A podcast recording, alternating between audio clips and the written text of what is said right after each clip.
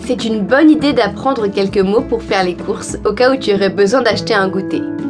Voici quelques éléments basiques. Des tomates, tomater, tomater, tomater,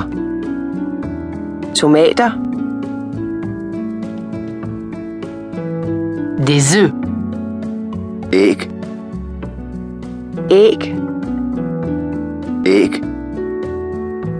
æg, un pain, brød, brød, brød, brød, du beurre, smør, smør, smør,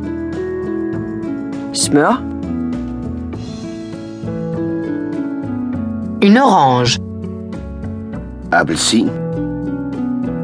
appelsin, appelsin, appelsin,